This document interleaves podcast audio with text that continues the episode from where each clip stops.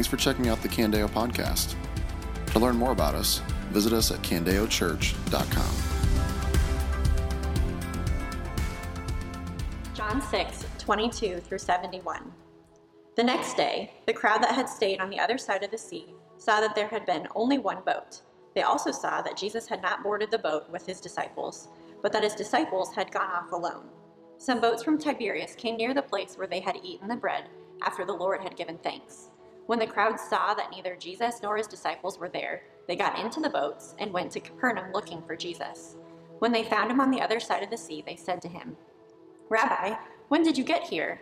Jesus answered, Truly I tell you, you are looking for me not because you saw the signs, but because you ate the loaves and were filled.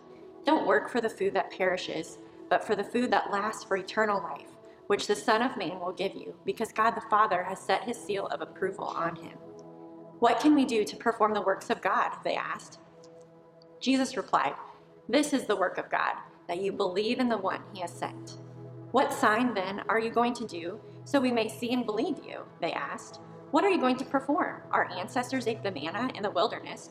Just as it is written, He gave them bread from heaven to eat. Jesus said to them, Truly I tell you, Moses didn't give you the bread from heaven, but my Father gives you the true bread from heaven. For the bread of God is the one who comes down from heaven and gives life to the world. Then they said, Sir, give us this bread always. I am the bread of life, Jesus told them. No one who comes to me will ever be hungry, and no one who believes in me will ever be thirsty again. But as I told you, you've seen me, and yet you do not believe. Everyone the Father gives me will come to me and the one who comes to me I will never cast out. For I have come down from heaven, not to do my own will, but the will of him who sent me. This is the will of him who sent me, that I should lose none of those he has given me, but should raise them up on the last day. For this is the will of my Father, that everyone who sees the Son and believes in him will have eternal life, and I will raise him up on the last day. Therefore, the Jews started complaining about him because he said, I am the bread that came down from heaven. They were saying, Isn't this Jesus, the son of Joseph, whose father and mother we know? How can he now say, I have come down from heaven? Jesus answered them, Stop complaining among yourselves. No one can come to me unless the Father who sent me draws him, and I will raise him up on the last day. It is written in the prophets, and they will all be taught by God. Everyone who has listened and learned from the Father comes to me. Not that anyone has seen the Father except the one who is from God.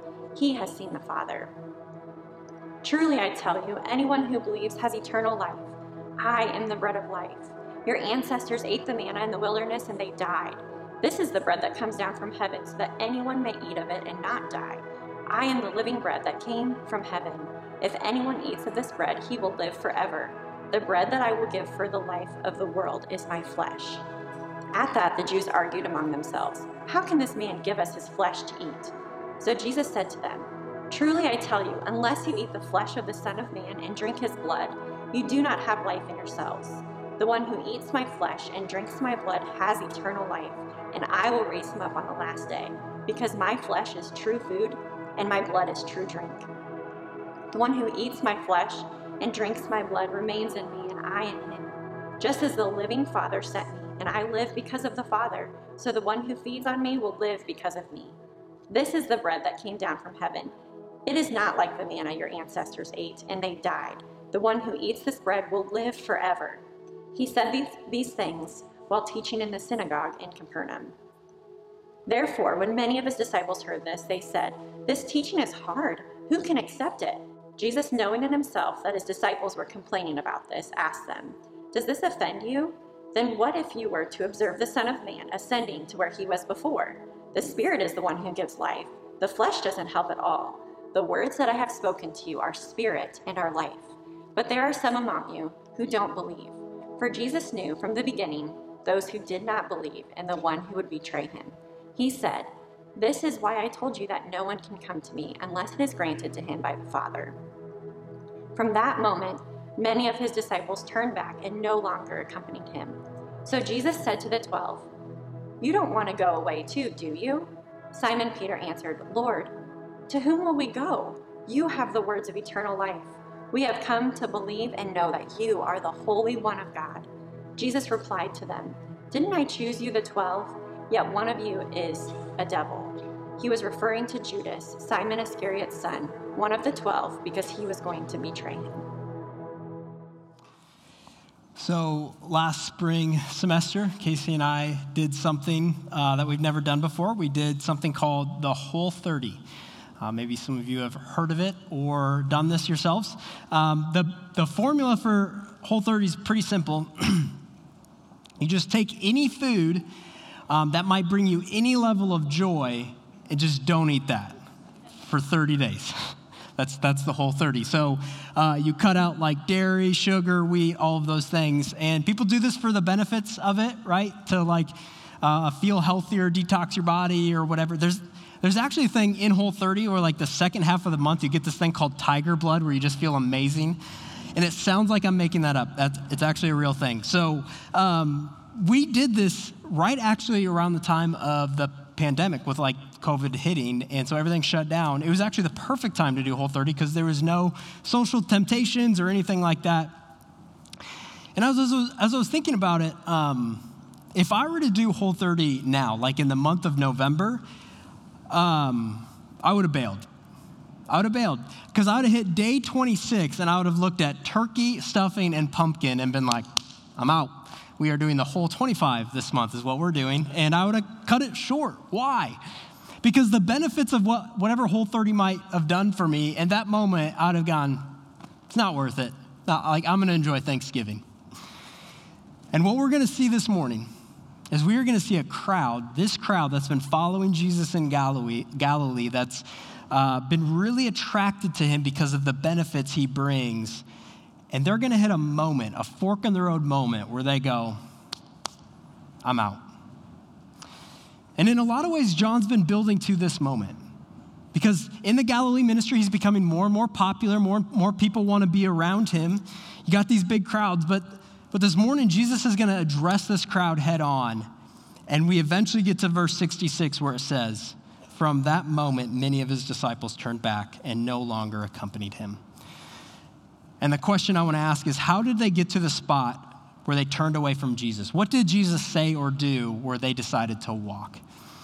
And that's the, the question we'll be answering this morning. If you have your Bibles, you can start turning to John 6. Um, we have a lot to unpack this morning 49 verses, so keep your Bibles open to John 6. It is long, it is dense. I will do my best to keep it under two hours. Uh, you guys are laughing, but your third service, there's nothing after this service, so it could buckle up. Uh, all right, so as you're turning context, right, what just happened? Well, what just happened was the feeding of the 5,000s. Jesus took the, the loaves and the fish from this boy and multiplied it and fed 5,000 plus people. And then the disciples got in a boat. They go across Sea of Galilee, and Jesus meets them halfway there in the spooky, kind of crazy, weird way, jumps in the boat. They get to the other side. That's basically what's happened. Well, the question is, well, what happened to the crowds? The one, like, now that they're full, now what? Well, essentially, they're playing this huge game of like hide and seek with Jesus. They, they keep wanting to find him. His, his popularity is high. It would be as if, um, like, if Michael Jordan came to the, to the Cedar Valley, everyone would want to know where's Michael at? I saw him at Montage. apparently, he's at single speed. He's playing ball at the rec. Like, everyone would want to know where is Michael, and they'd try and find him. And that's kind of what's happening here. It seems like they've quit their full time jobs, and their new full time job is this go on a scavenger hunt and go find Jesus. So they jump in boats, they head to Capernaum where they think he's at, and they find him. And eh, they say, Hey, Rabbi, when'd you get here? And Jesus answers in verse 26. He says, Truly I tell you, you are looking for me, not because you saw the signs, but because you ate the loaves and you were filled. So, again, context Jesus just fed this crowd, their bellies were full, and Jesus is saying, You're like looking for me right now because you're, you're continuing to look for these physical benefits. You're looking for another positive uh, experience, essentially. They were, they were focused on the outcome of the miracle, not the person of the miracle. And then Jesus begins to teach. And he starts using a metaphor about food. And he says, Don't work for food that is temporary, but for food that is eternal. And what he means by that is believe essentially in the one whom God has sent. Well, what's the crowd's response to this? Well, in 30 31, they say, What else are you going to do so that we'll believe? What else are you going to do? Which Jesus just fed 5,000 people. You think that would be pretty impressive. It doesn't seem like they're impressed. Seems like it's kind of a tough crowd. Why would they say, What else are you going to do? Well, I think what's in the back of their minds is the book of Exodus and Moses. And so uh, I'm going to read just a, a, quick snippet from Exodus 16 as God uses Moses to feed, Moses to feed his people in the, in the wilderness. It says this So at evening, quail came and covered the camp. In the morning, there was a layer of dew all around the camp, and when the layer of dew evaporated, there were fine flakes on the desert surface, as fine as frost on the ground. When the Israelites saw it, they asked one another, What is it? Because they didn't know what it was. And Moses told them, It is the bread the Lord has given you to eat. So they would have had that story in the back of their mind. And my guess is they're comparing that to what Jesus just did. And they go, Well, yeah, you fed 5,000, but Moses fed a whole nation. I mean, you did it once, he did it for 40 years. You, you had normal bread from this boy, but Sure seems like Moses had bread from heaven. They weren't satisfied. They wanted more, but they were missing the point. Jesus tells them, yes, sure, the Israelites ate manna, got that. But Moses, he didn't give them the true, capital B, bread from heaven. So what's their response? Verse 34. Then they said this Sir, give us this bread always. Does that sound any kind of familiar at all? Like that, that quick statement. As we've been going through the book of John, not too long ago, we were in John 4. Woman at the well, she's drawing water at the well because at some point, either at that point or later, she's going to get thirsty. And Jesus says, Hey, you know, there's water where you'll never get thirsty again. And she says in verse 14, Sir, give me this water so that I won't get thirsty and come here to draw water. But what was happening?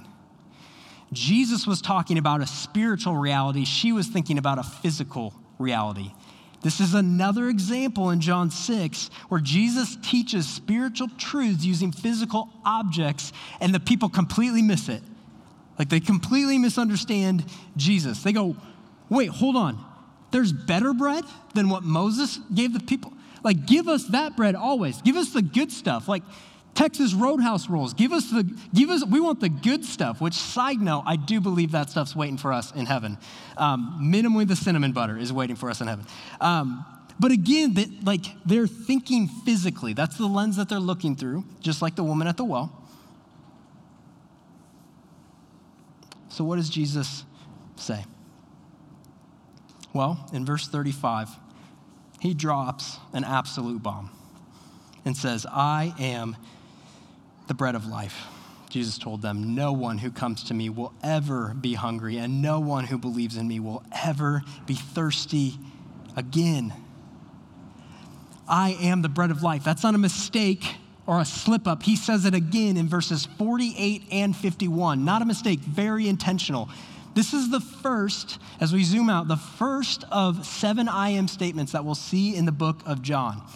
So again, when, when that crowd, when the Jewish people in that crowd would have heard, I am the bread of life, their minds would have flipped back to Exodus again and gone to Exodus 3.14, where God, with Moses at the burning bush, goes, I am who I am, all capital letters. He is defining himself, giving himself his name, I am. So as Jesus says, I am the bread of life, there is a claim of deity in that. He is God. And what he does is he takes this I am statement and then applies it to himself using a specific metaphor. Here, bread. He's saying, yes, God used Moses, sure, to, to feed the Israelites. But Moses did not give the Israelites the capital B bread from heaven. Jesus is the bread that has come from heaven. You can look through this passage how many times it says comes from heaven. It's over and over and over. And he's saying, yes, your ancestors saw flakes on the ground that turned into bread and it temporarily satisfied their physical needs. He goes, I am the one. I am the bread of life that nourishes your souls eternally and spiritually and completely. But on top of that, on top of satisfying completely, he also protects and hold, holds on to us eternally. I'm telling you, Candeo, there are some truths and some promises in John 6 that are so incredible for us to hold on to. And I just, just want to unpack some of these. Uh, first one, verse 37 those who the Father gives to Jesus, he will never, mark that, never cast out or reject.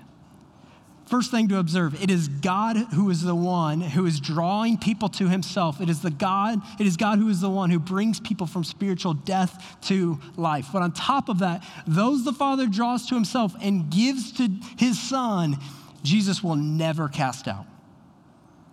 Not because of anything we've done, but because of his incredible, overwhelming grace towards us. On top of that, Jesus says, I shall lose none Mark it again none of those given to me. Jesus protects and holds on to us eternally. He will never let us go, not by, again, anything we do, right? We continue in Christ not because of anything we do or have done, but because of Christ's firm grip on us. Those are strong words. None, never. But on top of that, Jesus will raise up his saints on the last day. This is a beautiful promise for Christians. We will not spend eternity underneath the wrath of God, we will spend eternity in heaven with Jesus, worshiping, worshiping him forever. Death cannot destroy those who are in Christ. These are, these are incredible promises, Christian for us to hold on to. If you have put your faith and trust in Jesus Christ, if you have repented of your sins, turned to Him, believe that God raised Him from the dead, these are true of you. These apply to you. Let your heart sink into these truths. That might be, you know, a chunk of you in this room. Uh, for others of you, these don't apply to you. These promises do not apply to you, at least at this point, because you, you haven't believed. You haven't put your faith and trust in Jesus Christ. And in this morning, for you, there is an invitation. And I actually didn't see this the first time studying out this passage. Um, John MacArthur was helpful in initially spotting this out, and Mark Jackson, one of our elders, affirmed this. But there's this beautiful kind of sequence throughout these promises where you get to verse 37, and it says, Everyone the Father gives to me will Come to me. Well, come. It's an invitation. It doesn't matter what you've done in this life, there's an invitation to come to Jesus. But then you get to verse 40 For this is the will of my Father, that everyone who sees the Son, sees that greek word is to like to gaze to look intently upon to study. That's essentially what we're doing as we're going through the book of john. We are seeing and beholding jesus for who he is and then finally come see and believe. Finishing verse 40 everyone who sees the son and believes in him will have eternal life and i will raise him up on the last day. Anyone who believes in the bread of life has eternal life if you have yet to put your faith and trust in Jesus Christ, hear this invitation. It is an open door, open invitation. And Jesus promises, I will never cast out those who come to me. So, will you come? Will you see Jesus and believe in him? Will you stop the running, the striving, and humbly turn to Jesus? This is what you are offered this morning, what we are offered, and ultimately what was offered to this crowd in this text. The question now becomes what did the crowd decide to do? Okay, let's go back into the text. Read verse 41 with me. Therefore, the Jews started complaining about him, saying, uh, because he said, I am the bread that came down from heaven. They were saying, Isn't this Jesus, the son of Joseph, whose father and mother we know? How can he now say, I have come down from heaven? So their response is kind of, they're not buying it, they're complaining. The interesting thing for Jesus here is he doesn't, that doesn't cause him to back away. He actually just dives deeper into the metaphor. So he states again, I am the bread of life. And then he continues, and we finally get to verse 51 where it says, I am the living bread, again, that came down from heaven. If anyone eats of this bread, he will live forever. Now listen to this the bread that I will give for the life of the world is my flesh. It's kind of kind of weird. So, what's the crowd say? At that, the Jews argued among themselves How can this man give us his flesh to eat? They're getting more confused. I, I don't know um, if you're college student or have been in college and you had that class or have that class currently. It's just like every chapter, every section that you progress, it just gets more and more confusing. And you go, I don't even understand what we learned fully the last section, but now we, we keep going. And for me in physical therapy school is neuroanatomy. Like I, I didn't fully wrap my head around this pathway, but now we're onto this pathway. And my head just hurt right here, like most of the time. Uh, if you have that class now, you're hoping you have a, a chapter final, not a cumulative final, right? I think that's kind of what's going on here. They're just, they just keep getting more confused almost as Jesus continues to dive into this metaphor. They didn't understand. But again, Jesus doesn't hit the brakes, he kicks it into fifth gear. And then we get to 53 through 58. And I'm telling you, at this point, we're in the deep end of the pool. Just listen to verse 53. So Jesus said to them, Truly I tell you, unless you eat the flesh of the Son of Man and drink his blood, you do not have life in yourselves. That would have been shocking to the Jews in that crowd. Because the book of Le- Leviticus forbids any kind of drinking of blood. So, what's going on here? Again, they're confused. They're thinking through that physical lens, and Jesus is talking about spiritual things here. Nobody ever actually physically ate Jesus' flesh or drank his blood. That's not what he's saying. So, what is Jesus saying? Well, I think it comes down to one word, and that word is Calvary. Our Savior Jesus was betrayed and falsely accused and brought uh, before both the Sanhedrin and Pilate. And before being sent to the cross, he was flogged. If you're not familiar with flogging, they typically use a short whip with small iron balls and sharp pieces, typically sheep bones or things like that, interwoven throughout the whip. And the criminal was tied to the post and flogged by one or two soldiers. And as one source said, um, the lacerations would tear into the underlying skeletal muscles and produce quivering ribbons of bleeding flesh. Pain and blood loss generally set the stage for circulatory shock the extent of blood loss may well have determined how long the victim would survive on the cross.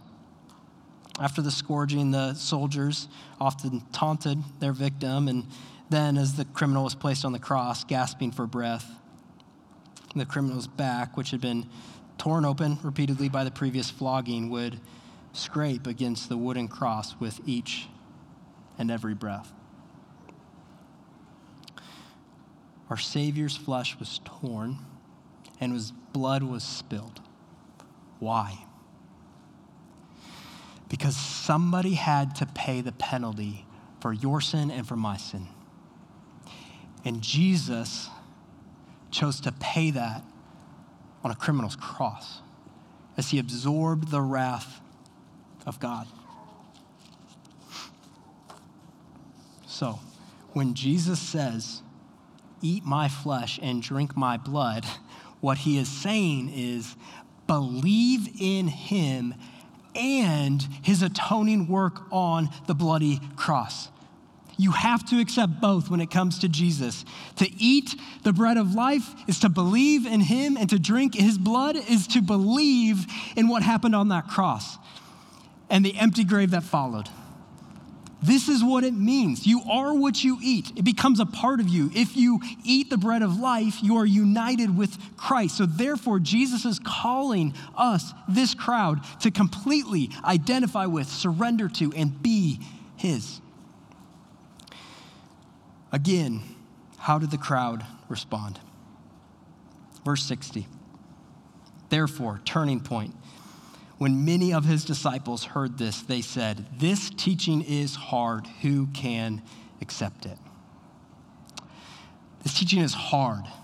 Why? Well, I do believe first, again, they, were, they, they, they, kept missing Jesus. So they're thinking physically, Jesus is talking spiritually, so they keep missing. So they are a bit uh, confused, I think. But I, I do believe they understood enough.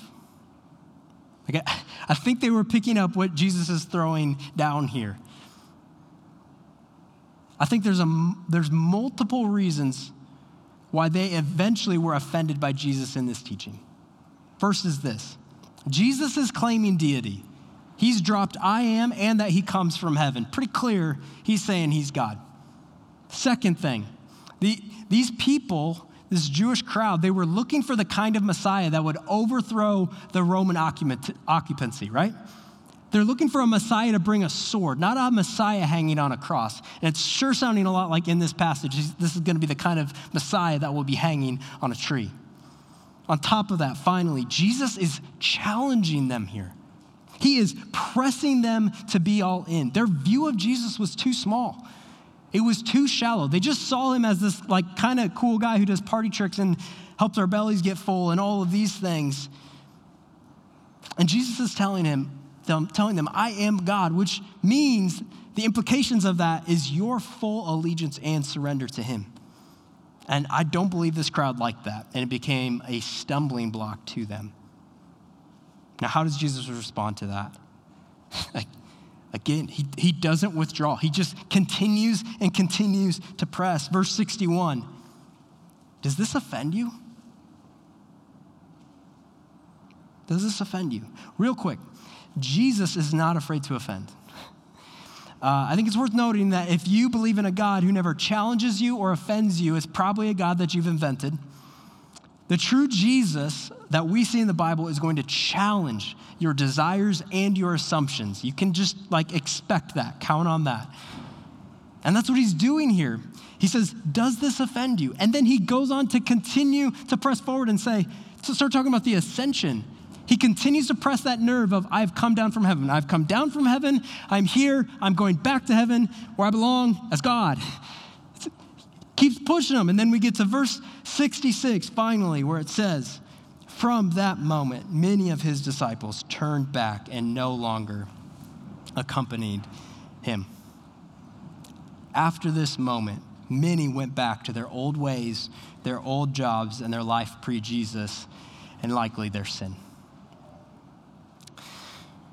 Now, I want to just like take a step out of the, the text and the narrative for a little bit, and uh, let's talk about something else. I want, I want to talk about um, climbing Mount Everest. So, if you were to climb Mount Everest next week, um, first of all, it's not cheap. I looked it up. It's like ten to sixty-five thousand dollars if you want to climb Mount Everest, because you got to pay for transportation, you got to get your Sherpa guides, you got to get your food, your gear, your permits, all these things. Now, if you do it, if you go and do it and you climb Everest, awesome. Lots of benefits. Probably going to become pretty popular. All those things that come with climbing Mount Everest.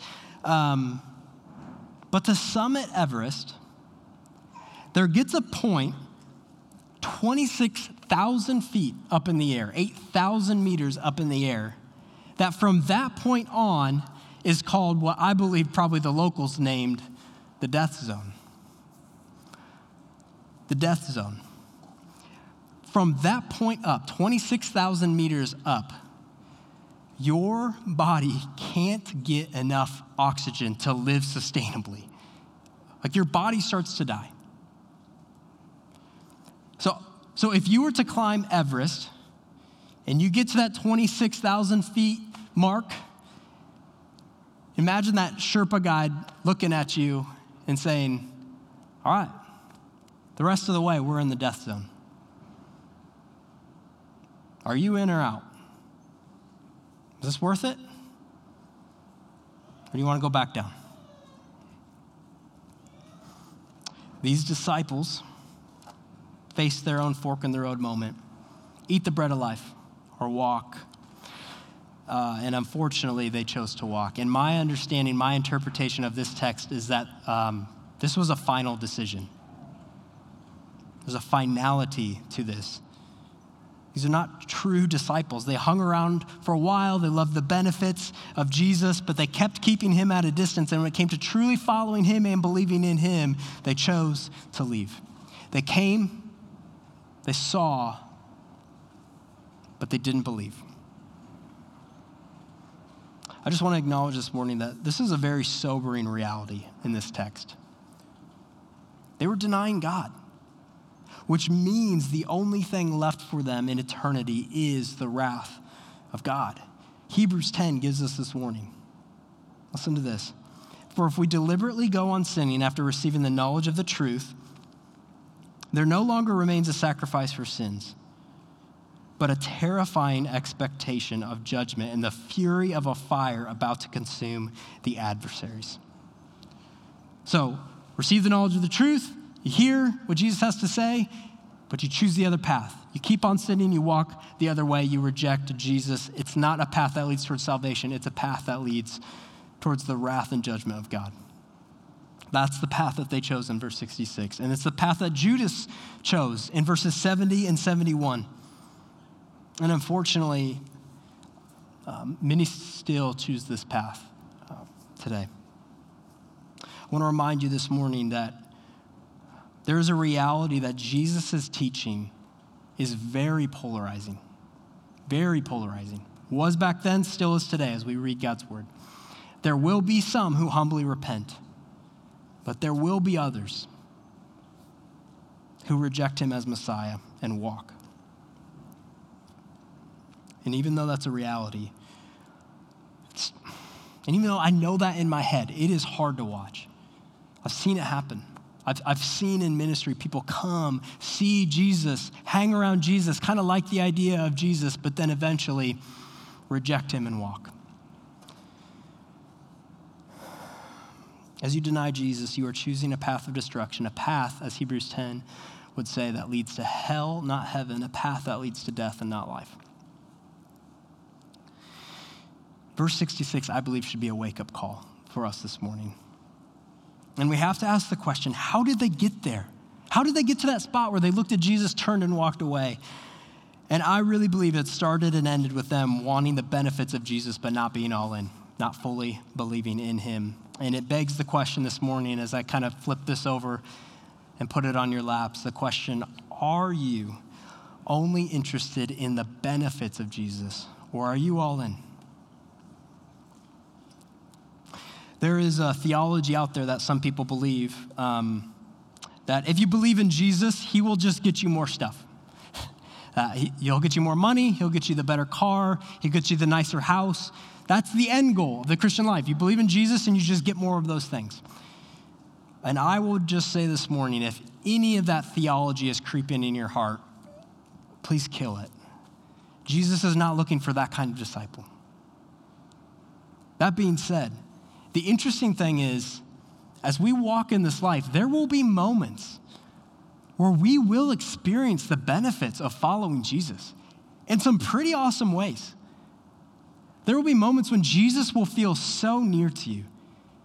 Specifically, when, you, when you've just put your faith and trust in Jesus Christ. I know some of you SALT students likely here this morning have this semester put your faith and trust in Christ, and Jesus seems so near. It's awesome. There, there's going to be moments and times when it's like, man, it feels like the prayers that I'm offering before Jesus, they continue to be answered. Or times when it, and it feels very advantageous to be a Christian in society or just times when, as you're following Jesus, it just seems like things are going great. And that's okay. That life's good, family's good, job's in a great spot, financially you're in a great spot, Thing, you're healthy, things are good. But then life happens, and um, there are times when those benefits might begin to disappear, where Jesus doesn't seem as near as he once was, or at least feels that way that the prayers that you're offering to Jesus aren't being answered, or at least aren't being answered in the way that you were expecting. That all of a sudden it's not the most popular thing to be a Christian in society. That things in life actually are starting to go south. Jobs falling apart, family's not in a good place. You're sick, you get COVID, the ripple effects begin, financially not in a good spot. what happens in your life when the benefits or initial attraction of following Jesus begin to disappear? When you're confused and you don't understand, what will your response be? The Bible literally just provided us with one path that people choose, verse 66. But I want to say this morning there's another path, and it's the path that the true disciples took. And I want to read for us this last little chunk, verses 67 through 69. After these disciples, uh, this crowd, turned back. Jesus turns to the 12. It says, You don't want to go away too, do you? Listen to Simon Peter. He answered, Lord, to whom will we go? You have the words of eternal life. We have come to believe and know that you are the Holy One of God. What an incredible response from Peter, a guy who typically has his foot in his mouth, seems to have his stuff together here, right? He, he's saying, Where else would we go? You are the Messiah. You are the Holy One of God. You provide eternal life. And this is Peter and the, the disciples' profession of that reality. Now, here's the interesting thing, and I believe this is key. I don't think the disciples, actually, I know they didn't have all the answers right here. They also probably were a little confused. Like, I imagine as Jesus is unpacking this teaching, at some point, Peter probably turned over to Andrew and go, did he just say we have to eat his flesh and drink his blood? You know, like, like I'm sure they had those moments where I was like, what did he just say? And what does that mean? And they're going to continue to learn all throughout John and his death, burial, and resurrection what all of these things mean. They didn't have all the answers, but they believed. They came, they saw, they believed, they believed it all. It's the difference between the crowd and the true disciples. It's not that the disciples had all the answers, it's that they believed that Jesus is who he says he was. Uh, this past week, um, I got a text uh, from a staffer, a sweet story of uh, someone uh, within Salt Company that has recently put their faith and trust in Jesus Christ. And in this text, I just kind of copy and pasted this little snippet, said this. We've been talking a ton about the barriers that have kept her from belief. In the past few weeks, she started realizing they've basically all been obliterated. Lots of doubts and honest questions along the way, but one of my favorite things she said a few weeks ago, and this is awesome, is that she realized she can't necessarily have all the answers to every question, but she can have Jesus, and now she does. You don't have to have all the answers to surrender your life to Christ and believe He is who He says He is. So, what will you do with Jesus? Do you want the benefits or do you want Jesus? comfort cost? Do you want the, the gifts or do you want the capital G giver? Do you see Jesus as someone who just assists you in your fleshly desires? As John Piper would say, Jesus didn't come to meet your sinful fleshly desires. He came to change your desires so that he's the, he's the main one. Do you see Jesus as useful or do you see Jesus as precious? When the benefits of following Jesus seem to wear off, what do you do? I love Peter's words. To whom else would we go? Where else would we go? You are the only one that provides eternal life. Everything else in this world comes up empty. Only you can satisfy. Is that your response? Even when the benefits seem to disappear. Because there will be times, Christian, when every trace of Jesus seems to have vanished, it seems like the benefits are gone, but it is in those times I believe that God grows us the most. Is in those times we have the opportunity to say with Peter, we have no other hope but Jesus. And when those moments come, yes, verse 66 is an option. That's a path people can choose. I would press you the other path to dive deeper into the arms of Jesus and swim in the ocean of his promises to you. That he will never cast you out. That he loses none that have been given to him. That he will raise up his saints on the last day and he will completely satisfy us as the bread of life. Jesus this morning is calling us to completely identify with, surrender to, and be His. To believe in His promises, but to believe in Him and His atoning work on the cross as our bread of life. Let me pray for us. Jesus, we are so grateful for the cross. And in so many ways, I can't, Jesus, understand or wrap my mind around the physical pain that you went through on the, pro- on the cross, but even more so, uh, the reality that uh, you hung on that cross until it was finished, absorbing the wrath of God in our place. We didn't deserve it, it was your grace, but we are thankful. We are a thankful people. We are thankful that you are the bread of life that has come, that satisfies our souls as we turn to you, Jesus. We are grateful for the truths in this text, and we cling to you. as you continue to have your firm grip on us. We love you, and it's in your name we pray. Amen. This has been a message from Candeo Church. To learn more about us or to hear more messages, visit us at candeochurch.com.